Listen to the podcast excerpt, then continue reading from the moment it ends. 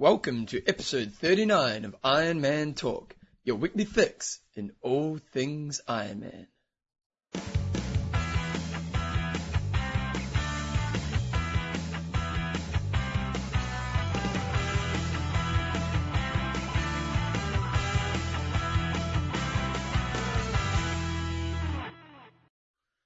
Hey guys, welcome along to episode 39 of Ironman Talk with uh, just Bevan James Eyles at the moment because John's on a big bike ride doing 250 k's and it's pouring down with rain outside, so hopefully he got out on his bike today. Uh, Ironman Talk is brought to you by coffeesofhawaii.com. Go out there to check out the latest specials and the great coffee and just do it because they support us. Um, today I've put together a show of our best of for the year. Uh, I've kind of just basically put on a couple interviews and a couple little bits in between those interviews. We've got an interview of Hayden Woolley where he covered a lot of coaching details into swimming. And then we have a look at the interview we did with Gordo when he was on Epic Camp in France. We're going to have a lot more of Gordo and Scott and all the other crew at um, Epic Camp New Zealand. So I thought it would be a good ch- chance just to recap on that. Uh, we've got some other little bits in there for, to make you laugh, so I'll pretty much get straight into the show and uh, you guys enjoy your Christmas, or it's probably already been Christmas actually, I'm doing this before Christmas, so uh, enjoy your new year and uh, we'll see you soon. Here we go. up there, and that will be another source of information for you guys. Yep. Uh, got another email from Duncan. Dunk, my, my mate. Duncan has given us a bit of shit. Yeah. Not, not happy about that actually. we've sort of we've stated that the So I really enjoyed the build up the Kona Super Special. It was the World Championship of Ironman after all. I don't understand why he started to build up a week before the race. yeah. Yeah. Everybody downloads the shows on different days you see, and that Does mean that there will be, today's episode 29 will be Kona Super Special Part 2? and it is. Yeah, and we It have a post Kona Super Special. We will do a post of special. Thanks Yeah. very much, And Duncan. there's nothing you can do about it 'cause Yeah. it's our show. It's our show, and we'll do what we want. If we want to throw our toys out of the, the pram, we will. We might even do a post post. Yeah, double it up again. Bevan likes doubling things up. I double it up. Hey, with that, just one thing with that. Um, uh, what was I going to say? One thing is that we release our shows um, to the internet every. I release it Tuesday night in New Zealand, so uh, wherever you can, if you can work that out from where you are.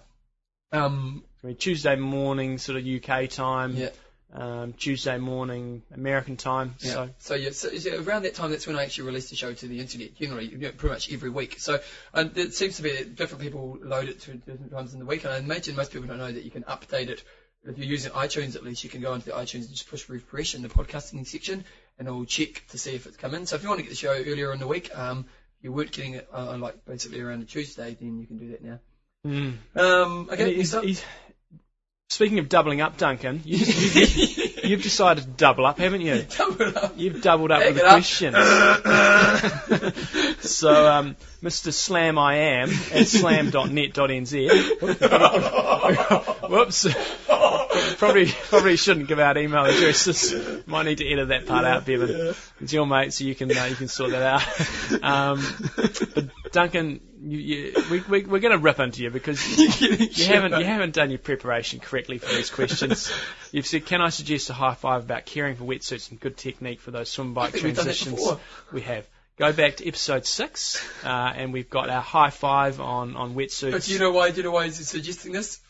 He's doing a triathlon next couple of weeks, and I've lent him my wetsuit, and he put it on, he ripped it. It was your wetsuit. Yeah. Oh. And he's ripped my wetsuit, so yeah. So everyone knows how to.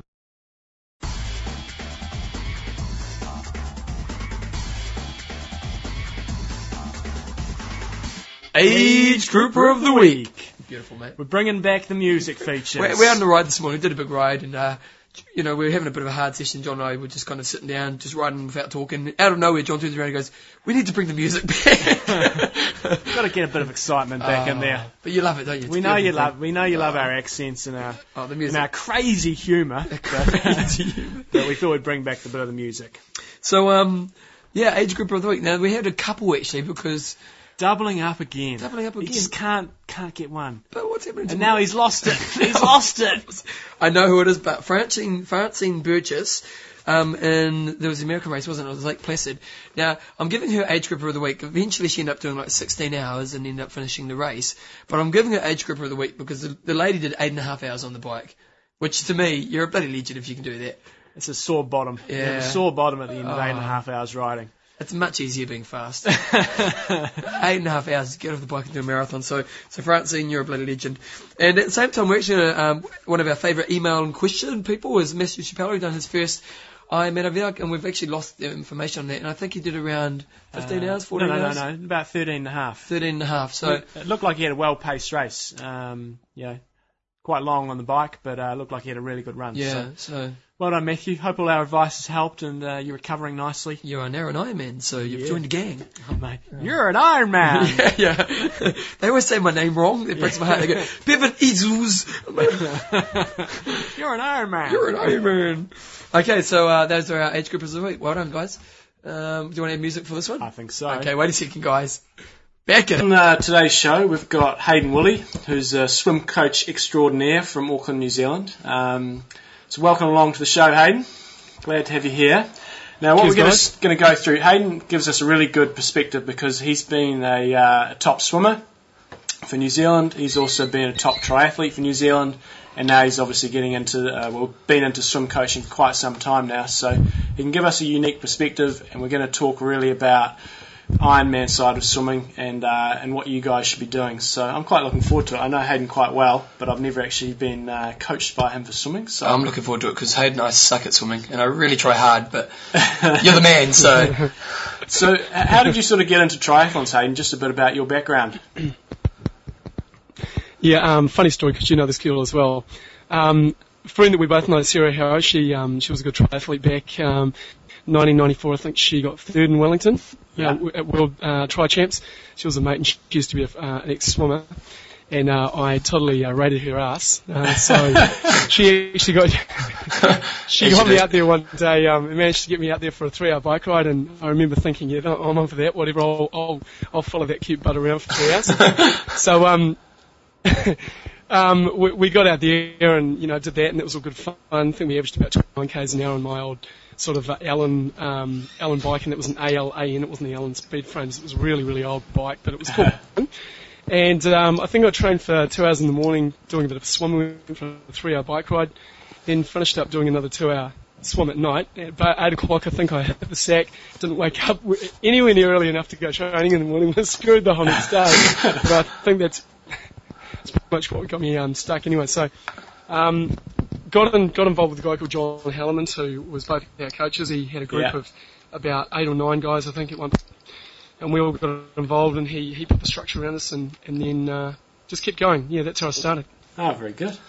Did you, did you change your your approach to swim training much? Like obviously, you know, the swimmers you, you- you're training a huge huge amount of volume in the pool, but did you actually change the way that you you did your own swim sessions when you came to triathlon? I think really it, all, it just got scaled down because you know you've got three sports. Um, plus, if you're doing gym work um, as a triathlete, but really we went from ten or eleven sessions as swimmer down to about three to five.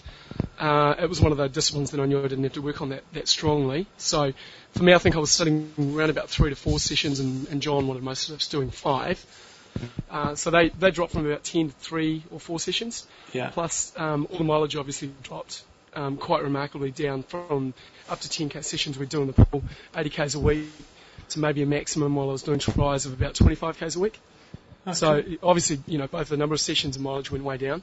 Yeah. Um, but I think, you know, generally the mix of things stayed roughly the same. We, we might only do one threshold, maybe two threshold sets a week as a triathlete where you do, you know, up to four or five of those as a, as a swimmer. But um, they're also the specialist uh, kind of triathlon transition um, swim, swim bike, swim runs that we do.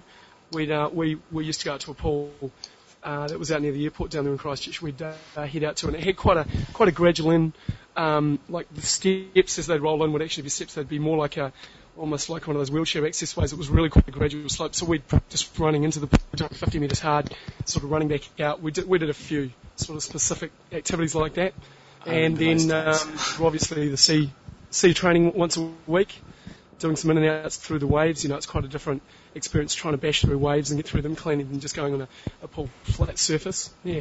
Ah, So I think those are the main differences, really. Yeah. So you're obviously a coach now, and actually I come up to Auckland a bit for work, Hayden, and I swim where you where you coach, and I see you with your clients a bit, and I'm always quite impressed with the the amount of detail you spend with them with your video camera and all that. But um, I was just wondering, as a coach, how big are you on technique? Um, well, I think we can go on for hours and hours about this, and you know that, and I'm Yeah. Not about to do that right now. Yeah, But uh, the way the way we approach technique, whether you're doing drills, you're kicking, whether you're actually doing um, just any easy swimming, and you're focusing on how you're moving through the water, so that you can do it more efficiently or faster for whatever energy you put in. Uh, it should be around about somewhere between 70 and 85 percent of your week should be at that kind of easy pace, and it's where we've noticed a lot of triathletes make their biggest downfall, their biggest mistakes. They do it a little bit too quickly. They don't really focus on what they should be, and they don't get better because of it. And what we try and focus on with our swimmers and what I do myself, you know, try and be the best um, demonstration I can for my athletes, is all of that easy work, which will go up, you know, it's, a, it's always a majority. It needs to be done with your focus on technique, whether you're doing drills or whether you're actually just focusing on it. Um, it needs to be a, a factor of every single stroke that you're taking. And so when you we, when you can habitualise that and all the easy work, whether you're actually doing drills or just straight swimming easy, then it becomes so habitual yeah. that when you hit that hard work, which is really important, you know, it doesn't it doesn't um, um, it doesn't, doesn't break down too much. You know, you actually you're not only getting the endurance and you're getting the fitness from the long stuff, but it tends to create those important habits that don't break under pressure of competition or um, intensity. So, you know, whether you're talking about techniques in terms of drills, sure they're important, but um, I think drills often get overdone in terms of how much people do with them, and they don't do them well, and they also don't know how to transfer them back to their swimming, and that's where a big um, it's, it's really comes down to communication between the coach and the athlete. But if you can understand your drills, do a minimum of them, like you might only do, say, 10 minutes of drills a week, but if you've got a really good understanding how you're doing you do them well and transfer them, then all you need to do is do your easy work well, better, and then that's where you have your big um, your big change gets made. If mm. that makes sense. Oh, that's interesting, isn't it? How much percentage of technique would you do, Bevan? Oh, I tend to do just one session a week where I just kind of get in and go really easy with yeah. just technique work. But I try to focus on. I don't come from a swimming background, so you always feel like you're trying to improve your technique. Mm. You know, it's a battle that you just always seem to have in your mind. Now, a lot of um, triathletes I work with often struggle a bit when I tell them to do all four strokes. You know, doing some IM work and some butterfly work. Do you do you include a lot of um, you know, medley work and different strokes with the, the, the variety of swimmers you work with? Yeah, I do, um, and it's, it's one of the uh, typical things that a that a, a triathlete will tell you if you're coming from a swimming perspective and you're trying to educate them about the importance of all four strokes. The way we try and view it is a different stroke is really just a drill, and whether it's actually formally a different stroke, if if the swimmer can get their head around anything in the water that's a skill where you've got to try and maximise your speed forward for whatever energy you put in, whether it's backstroke, fly, breaststroke, or whatever. Really, all you're trying to do is maximise your ability to create backward movement through a shape forward that doesn't create any turbulence. So whether you're doing butterfly or you're actually just doing freestyle, the better you can get at all those four strokes. Um, normally, your skill level in total should rise to a level where your freestyle ends up benefiting as well. So um, the triathlete's response to that normally is, well, you know, I'm not going to do butterfly. But, um, I'm guilty of that. triathlon, especially Ironman. Yeah. But, um, but butterfly as, as, a, as an example can be quite um, useful. You, you know, the, the desire to want to breathe, especially in butterflies, is quite strong, and you never learn if you never learn to get a breath unless you develop a reasonably good catch it, it will make you bend your elbows, it'll make you press outwards. You'll actually learn to feel the water sometimes better in butterfly than you can teach somebody in, um, in freestyle. So there's just one example of how, say, butterfly can have a, a beneficial transfer back to freestyle. Um, backstroke um, is a big rotational stroke, so if you have problems teaching somebody how to rotate on their front when breathing's you know obviously an issue, then you can you can do it often sometimes easier them learn how to learning how to do that, that skill with a pair of flippers on their back mm. um, and rotating and then put them back on their front. Mm. Breaststroke's a little bit different, um, as um, it really has very little um, obvious translation back to freestyle, but um, you get the point anyway. I think mm. most yeah. most um, coaches worldwide as well that they will tend to, and we're talking um, coaches here again, but they will tend to teach a um, a broad spectrum of skills and only when that's from a, um, if they're running an internationally competitive program, once they get to the, the, ages of 13 to 16 where they do become competitive on a world stage, um, then actually start to specialise their swimmers into single strokes. And you saw that with Danyon when he when he went to the Olympics. Originally, he was a butterfly swimmer, um, and um, I I went to nationals and won the, the 400 IM at, at nationals in 1993, but Um, the only reason why is because Danyon wasn't competing in that event that year. He probably would have beaten me, I have no doubt. but um, he was focusing on other things. But eventually, he, he came back to freestyle, and you know he he could have probably beaten me at breaststroke, um, backstroke, and definitely butterfly. You know, he got um, the, the the bronze, I think it was, Yeah. in Yeah. 92 and s- yeah, wherever that was. Yeah. But yeah, I think um, it, it's a big it's a big mental change for um, a triathlete to want to learn those other strokes. But if they treat it more as a, as a winter kind of skill program and they do ramp up the mileage of those other strokes and they actually can make changes, I think they will. And we, do, we, we see the um, the issue in our squads, you know, and in Auckland at least, we're known as, as having quite technical squads. I think you can go along to a lot of tri squads and not get a lot of feedback. And Mm. in the coach's defence, it actually is quite hard to offer a lot of feedback in, in a squad setting. But uh, we we make a point of making all our squads um, very kick um, and very other stroke based, especially in winter. We've been through about four months where um, there's been a lot of a lot of negative feedback about the amount of flying, back stroke and breast stroke, and especially kick we've. But people benefit from it, and come come summer they, they end up racing better. Yeah. Yeah. When when you're sort of setting a program, obviously Bevan and I are sitting here, and, and I'm you know roughly about a 50 minute Ironman swimmer, and Bevan's roughly a 50, 58, 55. 58, 58, 55. um, do you, would you, Hooking in that sort of, is he? Yeah. in that sort of scenario, would you give the say the two athletes a, a very similar program, or would you structure it quite differently for someone who's sort of a, a first pack or second pack swimmer versus say around about an one hour swimmer? Yeah, no, it it does need to be set differently. You do need to know your athlete well, um, and there's there's no definite answer to that, but the general overview and difference between the swimmers tends to be that um, if the 60-minute swimmer for an Ironman swim, if they're not doing all the distance quite that correctly, and a lot of them, you know, at the 60-minute mark is where you're getting to be a reasonably proficient swimmer um, they know they've got a fair way to go, but they are get, hitting the point where they're hitting sort of 135s or 130 repetitions and 135 average for the whole Ironman swim. Um, is getting to a reasonable level, but they often still won't do their long distance that correctly. So in that sense, if that long distance hasn't actually been done perfectly, then it's not going to make as big a difference as, say, a 50 minute swimmer, um, who you can generally give a lot more distance to, and you know they'll be doing it better. Mm. If you know what I mean. So Yeah. you'll get more benefit out, out of getting a, a, um, a better swimmer long distance than you will um, get long distance just thrown at a, a slightly weaker swimmer. Yeah. I think uh, yeah, you'll tend to give them sets where the importance is placed more on controlling times rather than the actual speed of the times. Like a set we give some of our athletes is um, we gradually build them up from quite small sets, like it could be as small as 850s, trying to bring your times down over 850s on a on an interval that gives you about 10 seconds rest, so it just shows pace control. And once they gradually build control up to say 3100s, where they can bring their times gradually from say 135 down to 125 over 3100s on the same interval, then that shows enough control that you know you can throw five or six k sessions out and actually get a benefit Yeah. from. But until you get to that level, the long distance stuff really doesn't doesn't do what you want it to. Yeah. So there, there's a change there.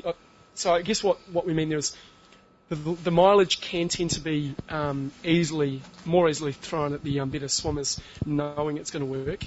Um, but, but for the other swimmers sitting around about the 60 minutes, you've got to build them up to it in a way where you know that long distance is going to work, and also those slower swimmers threshold sets just going hard and harry for 30 minutes over say 15 100s on 145 trying to hold the 130s most of those swimmers just get slower Yeah. and while it's good for a good hard workout maybe once every four weeks if you're doing it every week you'll just pummel yourself into the ground and your technique deteriorates Yeah. whereas you can you can you can generally tend to give that, that set to a, a better swimmer a bit more often without you know you will get better benefits and you won't get as much technique deterioration Mm, that's good. Do um do you prefer the Ironman athletes you coach uh, to swim frequently or longer? So would you rather them have five short sessions or like three longer sessions, or does that just depend? Yeah, no, there's a definite answer there. I think with triathletes, especially when they're working class athletes and they've, they've got a job to hold down or, a- or a family, uh, de- definitely less is more. Um, but you always want to try and get more out of those fewer sessions. Um, like Fee Docherty is a girl we used to coach, and uh, she she went she actually got to the point where she was swimming reasonably well. She was getting down to, she was a, um, she has gone long distance in the, in the past. Um, she might have even won. She Jo- won Johnny, world- did she win Nice? No, no, she won Yeah. world long long course duathlon champs. Yeah, yeah. So I mean, but what did she do? What was the best race she ever got to? In um, She's got think- she's got go to third, Nice and come second. She got second at uh, Ironman Australia, Western Australia. Yeah, yeah. So she she did she did do well. I think at that point she wasn't with us. Yeah, Um, we chose to go our own way for um, a couple of years. But we found with her, she put in about six months where all she wanted to do was training, and we found that we got better results out of her. She got down to a 20 minute um, flat 1500 metre um, time, which was pretty respectable, so Yeah. holding 120s. Um, and that was after, I think that was about two weeks after she hit uh, oh, the best trip um, set that I ever saw her do was 2100s on 130, and she held 115 to 118s, which is pretty sharp. yeah, Um, but we did that on the back of six sessions, doing two sessions on Monday, two sessions on Wednesday, and two sessions on Friday. Um, and that we found that worked better after she went up to 10 sessions a week. And 10 sessions a week was just killing her. yeah. And she wasn't doing them properly, and the technique was deteriorating. And she actually got slower doing that. It was Mm. quite interesting to watch. So, um, yeah, definitely more's, more's better. hmm Uh, sorry, less, is, less, less sessions is better, but you've got to be able to do a lot of training within that, Yeah. Yeah. as long as it's done well. Yeah, yeah, yeah. It, I mean, I know this is a very um, how long is a piece of string sort of question, but are there any any sort of common faults that you see the majority of Ironman swimmers making?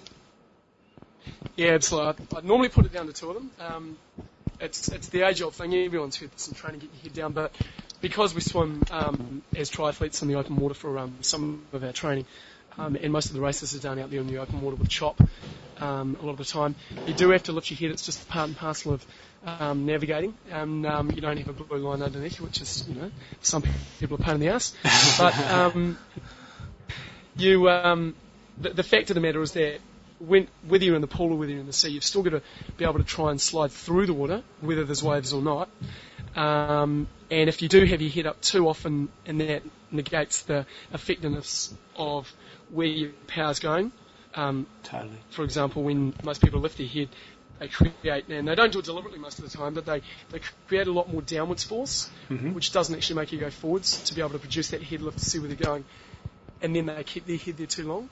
So even even um, when you are in, t- in, in a turbulent sort of ocean setting, you, you do have to lift your head quickly, and, but then immediately get your head back down, um, no matter how um, often you're lifting your head to, to navigate. Yeah, it's one of those things I think that that the um, the better swimmers do get away with a little bit better. Um, they can lift their head more often and maintain a better body position than a poorer swimmer. So really, I think you know the he, he, your head lift is, is the biggest thing, and it creates the second thing, and that second thing is a rush stroke, um, like basically a lack of a glide. And we're normally talking, uh, we're mainly talking what happens when you're going easy here, but if you can pause a little bit even when you're going at speed, um, you'll generally tend to produce a bit more backwards force, force when you do start pulling Yeah. like it, it makes you know to all your all your listeners you know obviously backwards force is a lot more obviously um, positive in forwards direction than downwards force is. So if you can slow your catch down, pause first on the reach, even for a split second, and then slowly catch until your hands facing backwards, then produce your force. It, it always brings a better um, a better stroke and a better um, result. Mm, okay. Yeah. Yeah, that sounds good. Hey, um, how important is kicking? And for an Ironman, at least. Yeah, kicking kicking in terms of Ironman is another one of those uh, interesting topics that, um, especially with males over the age of 40, don't want to know about. Females find it a lot easier because of their flexibility. Um, but but kicking really, if you want to be as objective as you can about it, it's it's one of only two propulsion systems that you have. So if you if you do completely um, ignore it, then you're dealing with about three issues. You obviously ignore all of the pro- the potential propulsion that you can get out of your kick. Um, and even though propulsion is the obvious aspect that um, a kick will add to your stroke, um, the other two aspects to, um, well, there's actually another three um, aspects to why you kick is important whether you're an ocean swimmer or whether you're a pool swimmer. Most males who don't like kick, who are age group triathletes, they don't like it for a very severe reason. It's because they don't have the ankle flexi- flexibility to produce a um, a good kick with backwards force. Um, and because of that, they can't see the point in doing a lot of work on it because they know that when they have in the past, they don't actually get benefit out of it. Mm. But if they work on their flexibility over winter and um, and don't even kick at all, but if they if they don't have that flexibility and they can get a lot more flexible, they'll simply start kicking better, and they'll actually start noticing a big change in the way their stroke changes. So uh, we've always noticed changes in um, a good kicker will lead to a good stroke. Like you'll get a synergy in terms of um, a better kick always produces even more power to your arms.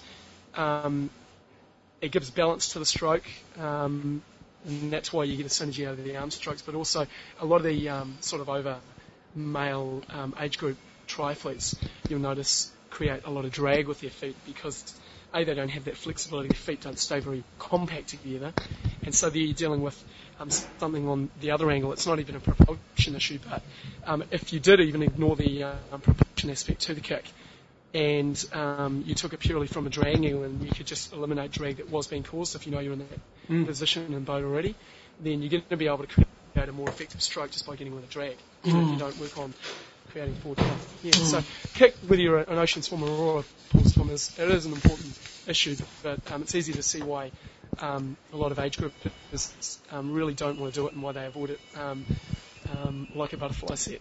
yeah. Love those butterfly sets.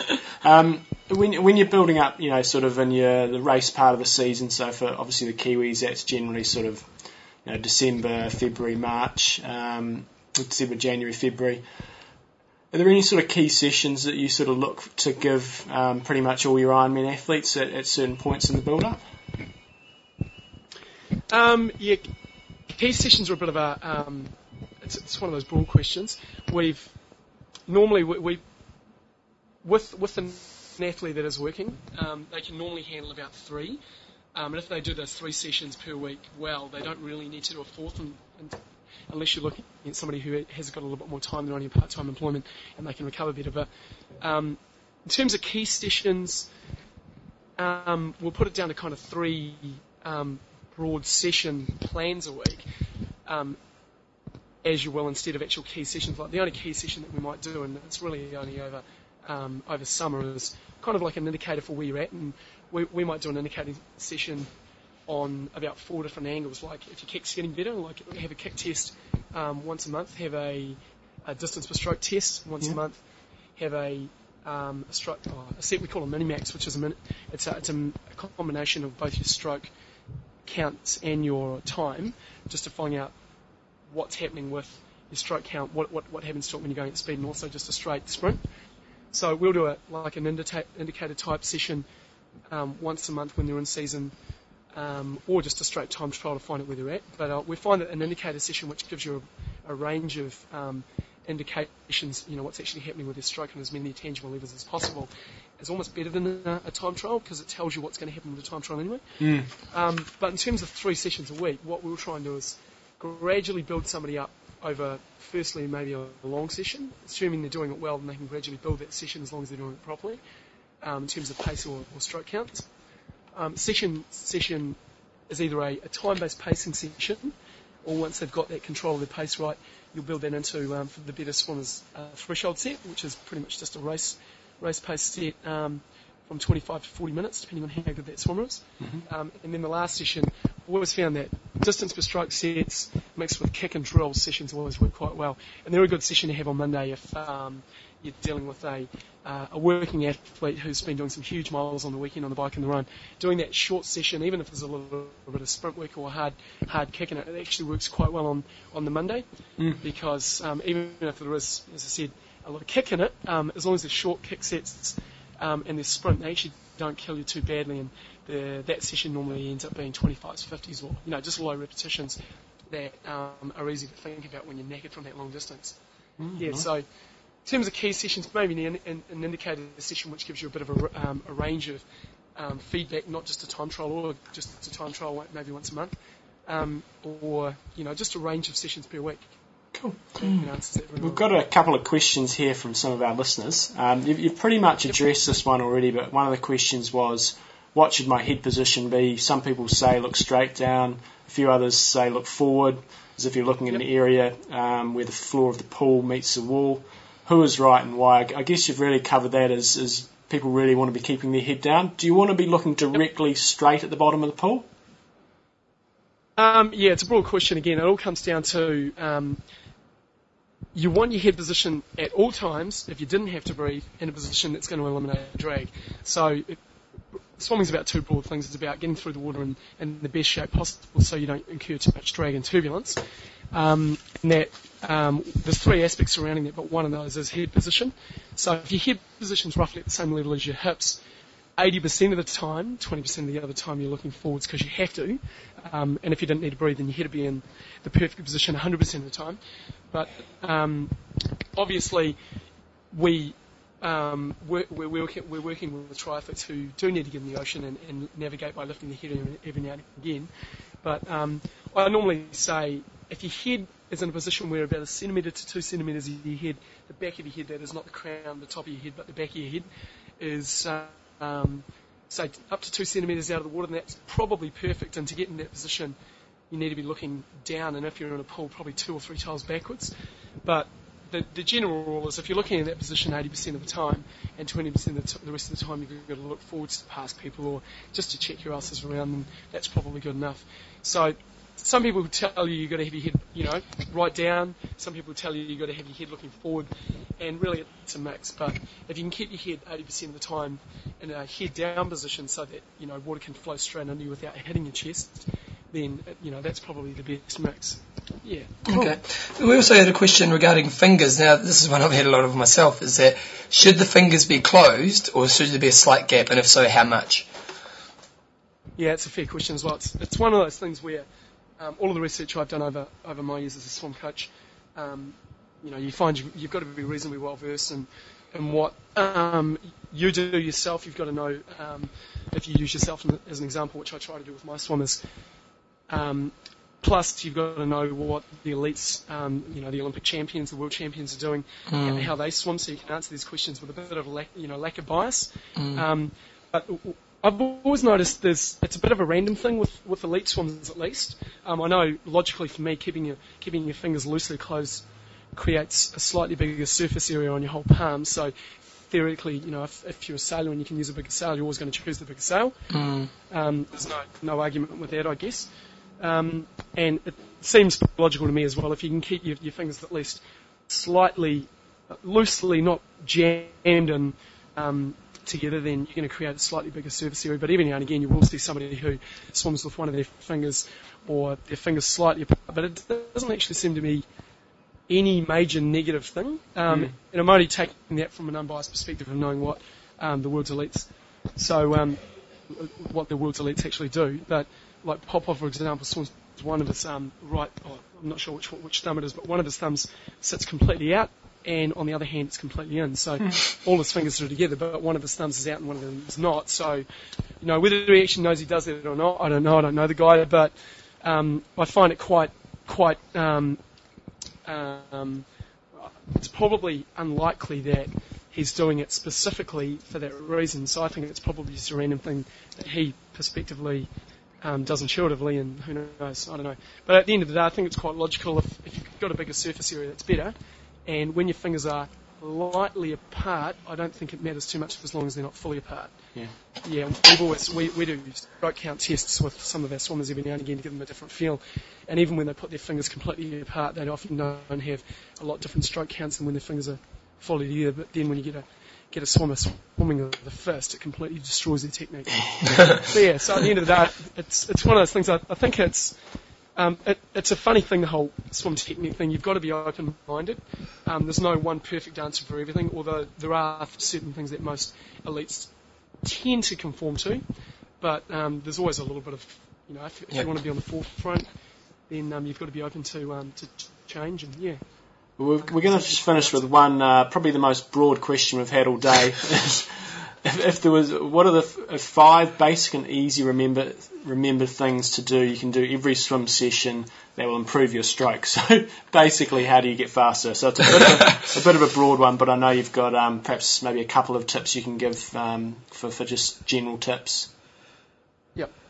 Yeah, we, we like to keep things simple as well. I think. Um, um, when we first started swim coaching, uh, you know, you go through a period where you're learning um, you craft, you, you're thinking, oh, well, you've come from a good background and, and um, it's a whole complete different um, game, game being on the other side of the fence trying to communicate what you're doing well. But simplicity is definitely better. And um, if you can keep, we'll give you three things, and if you can keep these three things in your head most of the time, no matter whether you're going fast or slow, you'll generally tend to get better. And the first one is if you can get your strokes down over time, whether you're swimming easy or fast, um, you are going to be better because that tells the coach and it tells yourself as well that you're um, reaching yourself and rotating and falling forwards into positions that will cause less drag. So if you can gradually try and over time bring your stroke counts per length down, no matter what pool length you're in, then that is going to mean um, less drag and you'll eventually speed up. And there's always a correlation between um, a lower stroke count and a better swimmer. So um, second thing is um, there are oh, two common faults are crossing on your reach, reaching mm. across the centre line when you're reaching, and there's multiple reasons which we don't need to get into why it's a fault. Mm. Um, and then if a lot of people who do that, they'll also cross under the under yeah. their body when they're pulling. So you'll not only feel more more grounded, you'll get a better glide, you'll get a better catch, you'll even find a better pull if you keep your right arm dead straight or just on the right hand side of your reach, and the same on the left, dead straight with your left arm when you're reaching um, or slightly on the left-hand side um, when you're when you're reaching, but then as you catch and you pull, there will be a slight sculling motion that you go through on your on your journey back to your hip as you're pulling. But as long as that that um, subtle S curve as you, catch and pull back stays with your right arm, um, basically on the right hand side of your body, then everything will tend to feel grounded and you'll, you'll actually incur more more power on your, on your palm as you're pulling. So um, basically, whatever your right arm's doing, keep it straight out the, out the front or slightly on your right of yourself as you pull back. Um, yes. So number three, um, and this goes pretty much in, in, um, in keeping with the first two points. Whatever you're doing with the speedier stroke, even if you're going easy, and especially when you're going easy, try and pause just a fraction on your glide. Keep your catch slow, and then only make the back part of your stroke faster. So what that'll tend to do is it'll, it'll mean your strokes will come down because you'll pause a little bit in a better, a better position. And then in, the, in going from the position at the end of the reach to the start of your pull when your hand is potentially going to go and produce negative downwards pressure, if you can just keep your catch slow, it'll, it'll minimise that. And then once your hand is facing backwards through um, from the end of the catch to the back of the pull, uh, um, just make that the most powerful part of your stroke. So basically what we're saying there is through one complete revolution of one arm cycle, you need different speeds. You need to pause, then catch slow, and then pull faster. Excellent. Cheers, guys. Thank yeah. Thanks, Ray. And just tell us a bit about what's sort of going on up in Auckland. Obviously, you've got your um, squad, so maybe just tell us a bit about that for, for the New Zealand listeners we've got. Yeah, it's very cool. We, um, well, we, we run a swim coaching business called Future Dreams, um, and uh, it's futuredreams.co.nz uh, for any of the listeners who are online.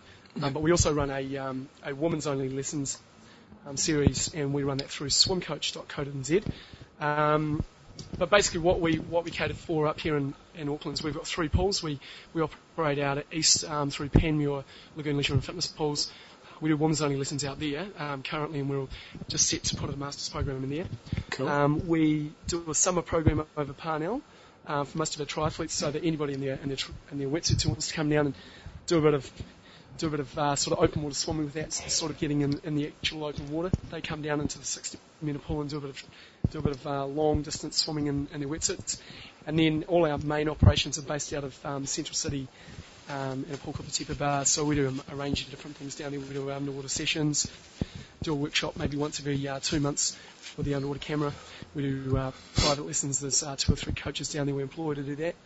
Um, we've got a big range of um, uh, women's only lessons on Tuesday and Thursdays, and we sort of officially um, affiliate ourselves with uh, both the Sun Latte series up here and also the More FM series of women's races. So we um, cool. have um, nice feeders there, um, and then we've just got our squad, tri squad. So basically, we've got a we've got a group for anyone, and we um, we cater for absolutely the uh, the most beginning uh, beginner swimmer who can't even put their face in the water to um, elites like Joe Lawn and um, Fiona Docherty and Chanel Barrett. So bit of a mix. Yeah. Well, we're going to, um, in a moment, uh, once we've uh, finished talking with you, we're actually going to profile your um, your swim video CD, so people can also get um, mm, get hold of which that. Which is great.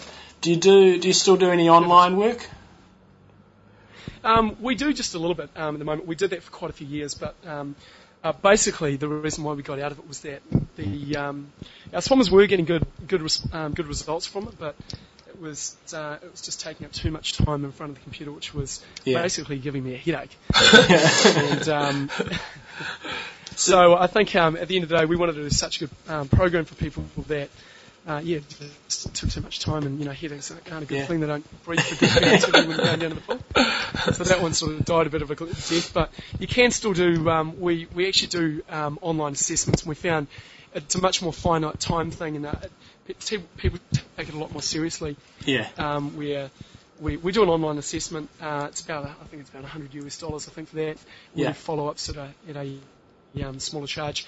But we, um, we basically get um, oh, about five pieces of information that the, uh, the swimmer finds out first about themselves. Yeah. Flexibility and stroke counts and times and bit about that stuff. Um, and then they send us all the videos from different angles. And then we, um, we give them, a- we give them a, t- a call back and talk them through the assessment and then make some programming recommendations. So it's, um, it's quite a good thing to do. Um, we probably have about uh, one, or- one or two people a week doing that, but it's not as, as heavy as what we used to do.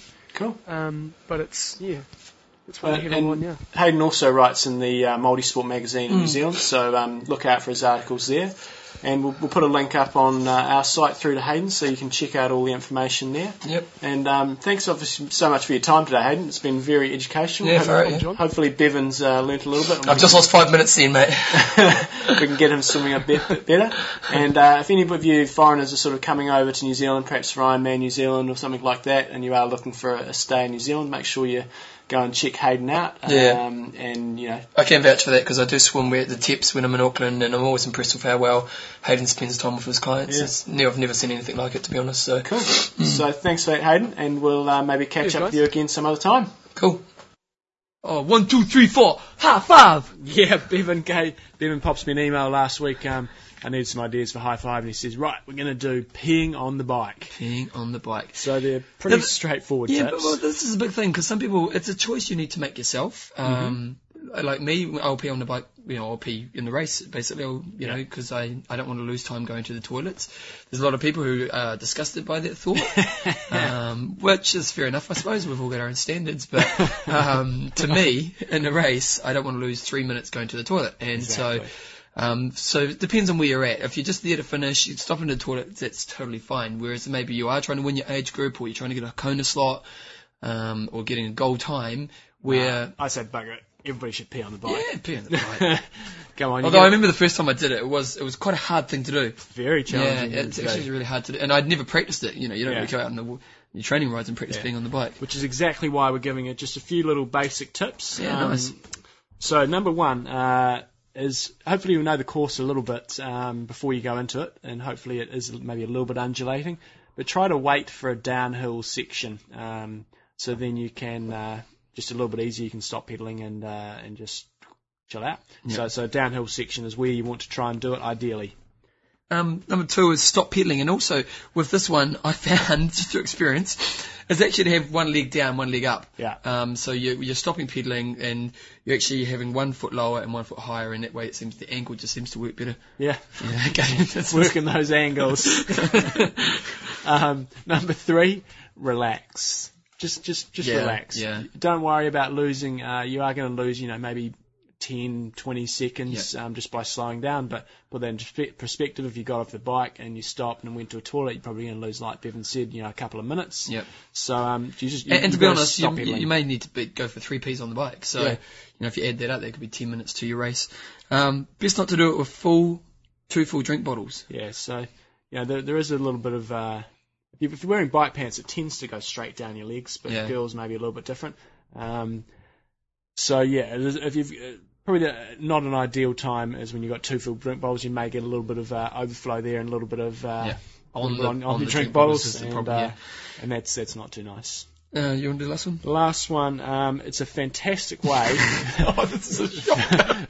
if you've got wheel sucking bastards behind you, um, don't wait for a downhill. Just let rip, and you'll get rid of them pretty quickly. you're losing. you, you, you quickly find out. Um, See, this is what an experienced coach can give you. uh, a great way of getting rid of people. If it's a nice hot day and somebody's biking along behind you, they start feeling a few little trickles of water coming on their face, and they look up and they and they re- they realise you're not taking a drink. We've just gone to another level, haven't we? It's a fair chance. I will, I will give a couple more serious tips. Um, it may take a little bit of time. You will stand up in the seat, and it, Yeah. it- it's not a natural position, so it may take a bit of time, and you have to put a bit of pressure down in that area to actually get it out. Once it starts flowing, it's not a problem. Um, got to keep focused. And lastly, actually have a, a water bottle. So when you know you're going to go for a pee in the next aid station, grab a water bottle, and then once you've done your pee, because it will get all over your pants, pour the water over your pants in the area that where it's done. Um, it's generally water that's coming out anyway, because that's what you've consumed a lot of. But Oh, that way, it's, classic. at least it's a little bit cleaner that way. keep, tho- keep those hygiene standards up at all stages during Oh, the race. Yeah, definitely. So Right, what next week's pooing your pants. yeah, that has been done once before. Only not nine man, but we do have a, a guy a coast to coast race, and a guy was going for the record, and oh really? apparently he uh, did just drop his dax and lean over the back of his bike seat and just Really? went for it. He wasn't stopping for Well, I suppose you've got the record in place. so uh, so Yeah, we advise going to the toilet in that department. Yes. So yes. Um, so that's high five for this week. Hopefully Yes. we've got something a bit more tasteful next time. Yeah, definitely. Yeah. Got Gordo here on Epic Camp, and uh, how are you feeling, Gordo? Feeling pretty good. Surprisingly good, actually. Yeah. So, I was talked to Scott earlier, and I, a question I asked him, and I'll ask you as well, was how is this Epic Camp in comparison to the other ones you've ran? I think this one is probably the hardest one we've put together so far.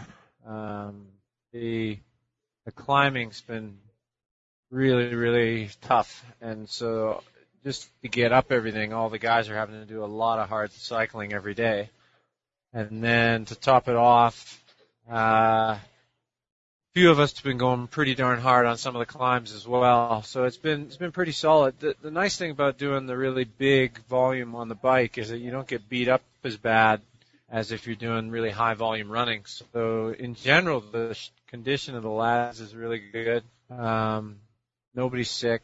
Everybody's still hitting almost all the sessions. I mean, we had a massive day today, and everybody got through no worries. Yeah. Uh, so it's been really good. And you personally, how are you feeling? Yeah, I'm feeling I'm feeling good. I, I took four weeks off after Brazil. Didn't do anything. Um, basically did about six hours training the week before Epic, and then just boom, slam straight into it. I was pretty conservative on the uh, first couple days because I made that mistake in other camps, gone, gone out too hard and really suffered. And and I'm feeling I'm feeling great now. I'm in my uh, had a look at my numbers on my power meter after the ride today, and it was my highest 90 minute power for any ride ever. Oh wow. Uh, when we did the we did a we did the biggest climb of the tour uh, today, and it was it was about a 6,000 foot climb, and we went uh, went right up through Andorra, finished off at about 8,000 feet, and it was it was fantastic. I mean, it was a uh, we were fortunate. The wind just seemed to keep swinging behind us, so it was uh, it was our highest average speed ride. But just to give a feel for the, the highest average speed ride was it was 30k an hour for the front guys, and that was with Scott pulling us for the first 70k, which we did in an hour 45. So Wow. we averaged we did 70k holding 40k an hour uh, to kick off. That, was sort of the leading group, and then Michael Peters went to the front and hit it pretty hard, and and then it kind of and then uh, I just went for it with about an hour and a half to go to the to the top. And so it was uh, it was really really good day. I mean, a lot of we were good weather. Uh, it was a hot day in the lowlands, but once we got we were up pretty high for most of the day, so it was pretty cool. And do you find you, you're getting that high? Obviously, the natural high that comes with those kind of efforts.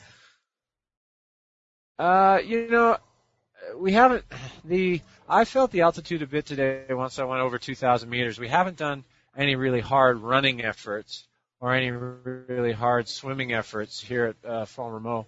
And I think when we have our activities day, that's when some of the guys are going to kind of really notice the altitude because one of the things we have is a uh, 2K uh, uphill mountain run uh, that we're going to do with the lads. And, and I think we're going to see some people really kind of feel the altitude there, and the combination of fatigue and a bit of the thinner air.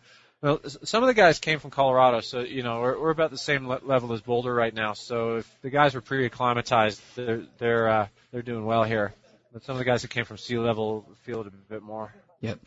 Uh, what, what are the gains that you believe uh, people get from Epic Camp? The the main the main gain that, that the athletes get if you take the first week and the first week's really about physical gains, the uh, you know all that bike volume, removing all their non-training stress, and so they can just focus on training. I think the guys get a physical benefit somewhere in the first, uh, somewhere along the lines in the first week. It shifts more to mental gains, which is you know being totally shagged uh, five hours into a seven or eight hour ride. Yeah. And then just the group environment gets going and you find that you're able to go pretty darn hard, harder than you thought possible for about an hour for some, uh, for a KOM or something like that. Yeah. Um, as well, waking up in the morning, being pretty tired and knowing you got a nine hour day in front of you and getting through that. Yeah.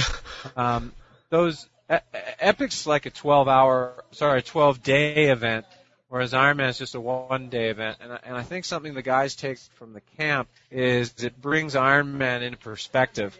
When you know that you've done, you know, across 12 days, you've, you've done, say, seven or eight days where you were out there for anywhere from seven to 10 hours. Mm. Um, it makes Ironman seem a lot more manageable. I think for a lot of these guys that don't do the big training, you know, their longest day might be five hours or something like that. So you're really going into the unknown on race day. Yeah. And he, here, i I mean, it's a known entity. You, you know what it's going to feel like when you're totally shagged.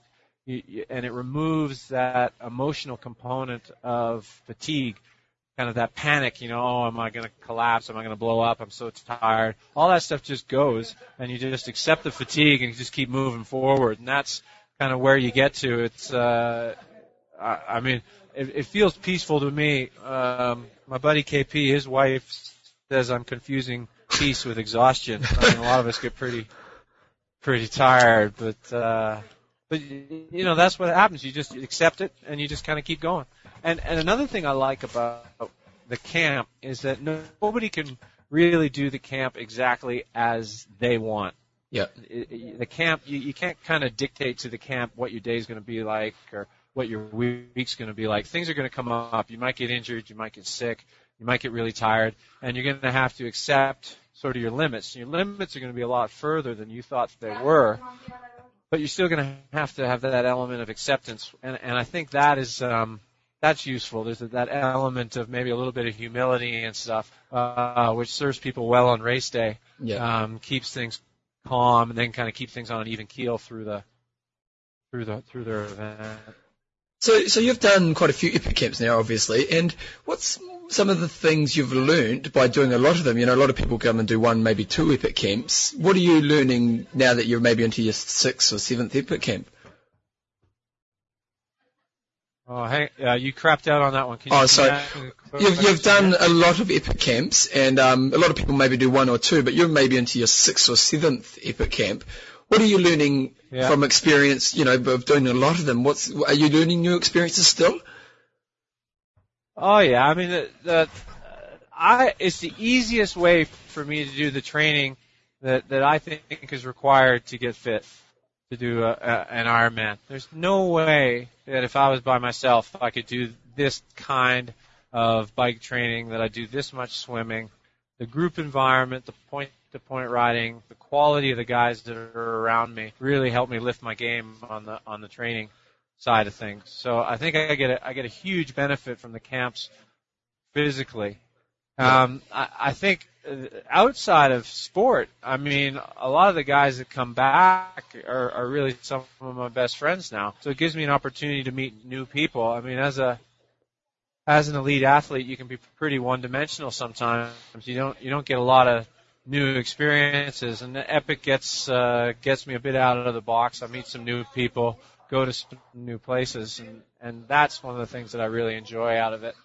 Um, and there's still physical surprises. I mean, I, I've I've uh, these climbs have been really hard, and just being able to just you know ride ride hard and, and kind of surprise myself with things that I can pull off um, when tired too. So I mean, a lot of the stuff that I talk about the guys getting are things that I'm still uh, learning from myself, and, and and it's a lot of fun. I mean, this is this is a nice way to spend a couple of weeks. Um, so you got four days to go. You're looking forward to the last couple of days or four days? Yeah, it's gonna. What we're gonna try and do is, uh, well, Mike's talking about riding to Barcelona, but other than that, the rest of us are uh, gonna try and consolidate a bit tomorrow. We've got a special event planned for the afternoon. Monica's gonna give a swim session to the little swim clinic in the morning, and then the day after is our games day, which is normally a pretty low key uh, affair, but pretty anaerobic. So the nature of the camp switches. So what we do over, say, the first, I mean, this camp, the first eight days have been really endurance oriented, a lot of moderately hard to hard on the climbs. Um, and now we're going to try and do some shorter events, go fast, um, and uh, and kind of enjoy ourselves that way. And then we got a few silly things planned as well too. I think Johnny really likes speed mini golf, so he's going to bring that back. And there's talk of some sort of taking us to a driving range or something, doing some golf event. Uh, I, I'm I'm not 100% sure of everything he's got planned, but he's been he's been dreaming things up over the last few days. So so that should be fun. And then we just have uh, and then day 11 and 12 are going to be just a couple of pretty solid days, but I imagine they'll be pretty low key because from uh, from uh, all the jerseys and stuff will be pretty much sorted out by then. But but you never know. I mean, it's a pretty tight battle for third place right now, so those guys might be duking it out uh, on the way uh, on the way back to Pau, and that could make things interesting. So who's winning at the moment? Who's what? Winning at the moment. Who's in first place? Oh, uh, it's it's tied. Mike and I are are, are tied. Uh, and uh, we we had a bit of a truce today because he was going to go out after we got back from just ripping this ride. He, he had run in the morning and I hadn't run yet. So I, but I had swum 6k and he he'd only swum three. Yeah. He, he was going to go out and run an hour 45. No, what was it? An hour 40 off the bike. Yeah. And then I and then I was going to have to run an hour 40. So we did a compromise. We both just ran 50 minutes. So he did like what did he do? So he did two two fifty minute runs today, a 3k swim and a 180k ride, where where he would have had I don't know three hours of tempo and an hour just under his threshold. Wow. And then uh, and then I, I I did something similar. Except I just had one run and I, I swam 6k to start the day. Yeah, crazy, eh? No. So from here forward after Epic Camp, what are you looking forward in regards to races, Gordo? Yeah, it's pretty straightforward actually. The nice thing about this is you throw this much training in your body. There's not a. You just have to make sure you get to your race intact.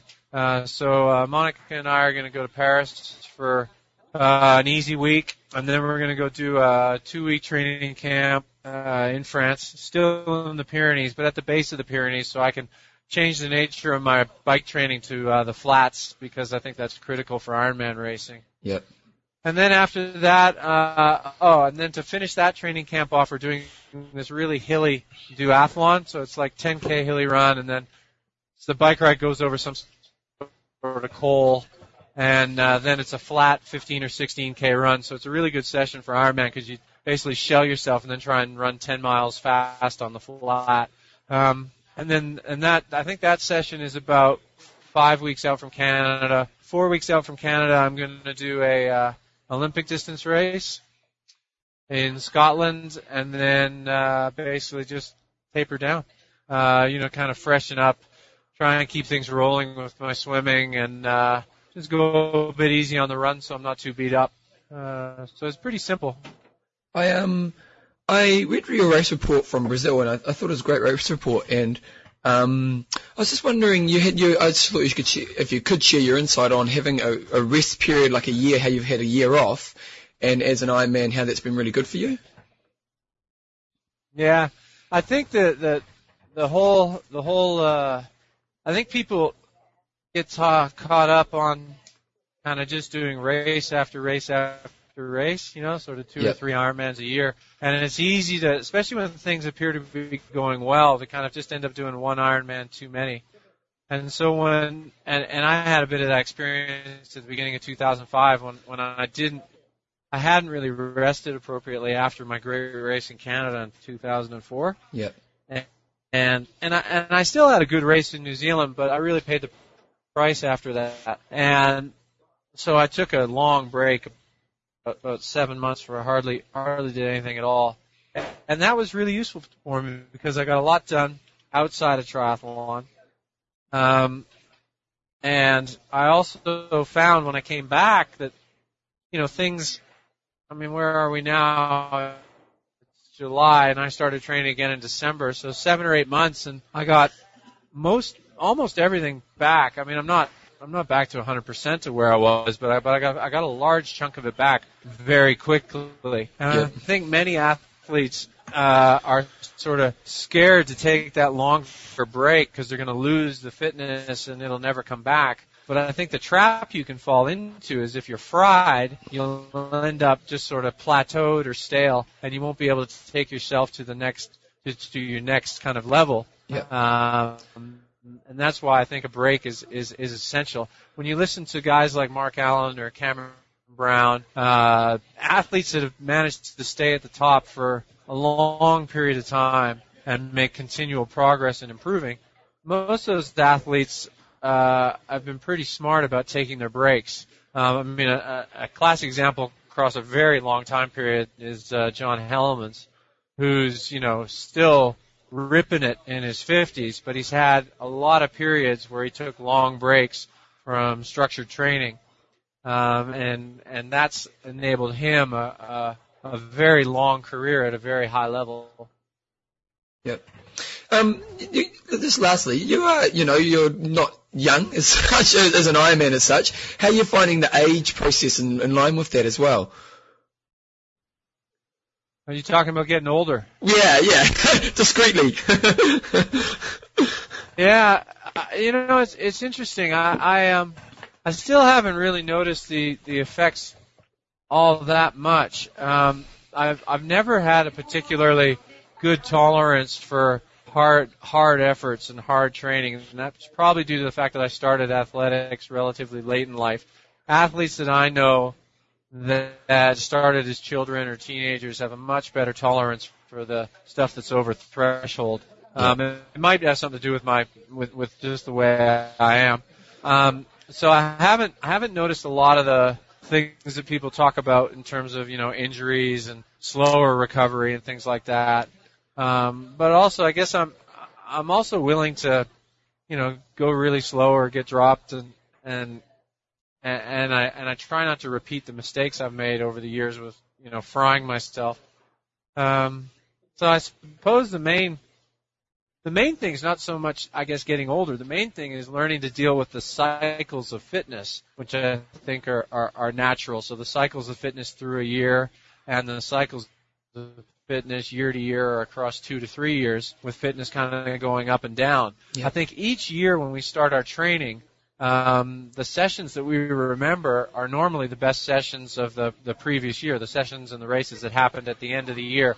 So it can be tempting for athletes to get back to those really hard sessions and get back to uh, very hard structured training, and, and I think that that can be a mistake. So you can kind of think, oh, I've I've lost it. I'm not I'm not I'm not kind of where I used to be. Instead of being more patient with yourself and kind of building up to uh, building back up to that training over you know one or two years. I mean, I'm currently about seven months into an 18 month plan that I put together for myself to to, to kind of get back into decent shape. Yep. Um, and and I'm willing to take a, a, a long term view on that.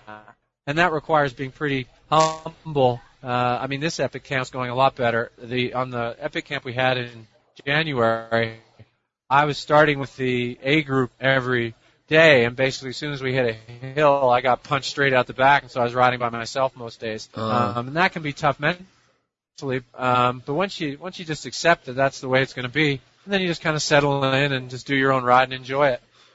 Um, this this time I'm a bit stronger, so it's actually it's uh it's a bit easier, a bit more fun when you when you're not kind of getting punched out all the time. Okay, I can imagine. Hey, well, thanks for your time, Gordo, and uh, I probably won't get a chance to speak to you before Canada, so good luck over there, and hopefully a really good race, and good luck for the rest of Epic Camp. Um, yeah, so thanks for your time. Thanks, Debbie. Yeah, and I'll see you in New Zealand. Maybe are you coming to New Zealand this year? Uh, yeah, we're, we're going to be in Noosa for a couple months, and then we're gonna then we're gonna head over for Epic. Okay, well, I'll see you when you're over here, and uh, yeah, good luck. Thanks for your time, mate. Thanks. Rightio, guys. So that's pretty much the show for this week. Just want to thank our sponsors, Coffee of Hawaii. I'm just looking at the website right now, and I'm looking at the Hawaiian Island Style Blend Vanilla Mac Nut. So this is a delicious Hawaiian Island Style Vanilla Macadamia Nut, medium roast dark, delightfully flavored with tropical vanilla and macadamia nut. Oh, that was a mouthful. so this is one of the coffees that they have. Um, they do have the Hawaii Island style seven ounce whole bean special still happening this month. So remember that if you want to, if you're an international listener, not out of America basically, and you want to get some of that stuff, email them uh, through their website and they'll be able to just say you're an Ironman Talk listener and they'll give you some good cheap uh, shipping rates. Other than that, if you have any questions regarding Epic Camp, um, oh, that's oh, coffeesofhawaii.com to go to. If you have any questions regarding Epic Camp, we're going to be doing a show from there in two weeks from now. And uh, email us at ironmantalk at gmail.com. And we're going to be doing, starting off with an interview with Scott and Gordo, probably a good hour or so with those boys um, in the first show. So if you've got any questions for those guys, send them through to us and that'd be really great. Um, Next week I am doing a best of again, so I'll just have a best of on, and then after that it's Epic Camp stuff. Please click on an ad and on our website, it helps to give us some revenue. Also, I won't be updating the website over the next couple of weeks just because I'm on holiday and I just want to relax. And um, yeah, so you guys get out there and uh, iron Russ, Iron Men don't. Train hard, train well. Kia kaha.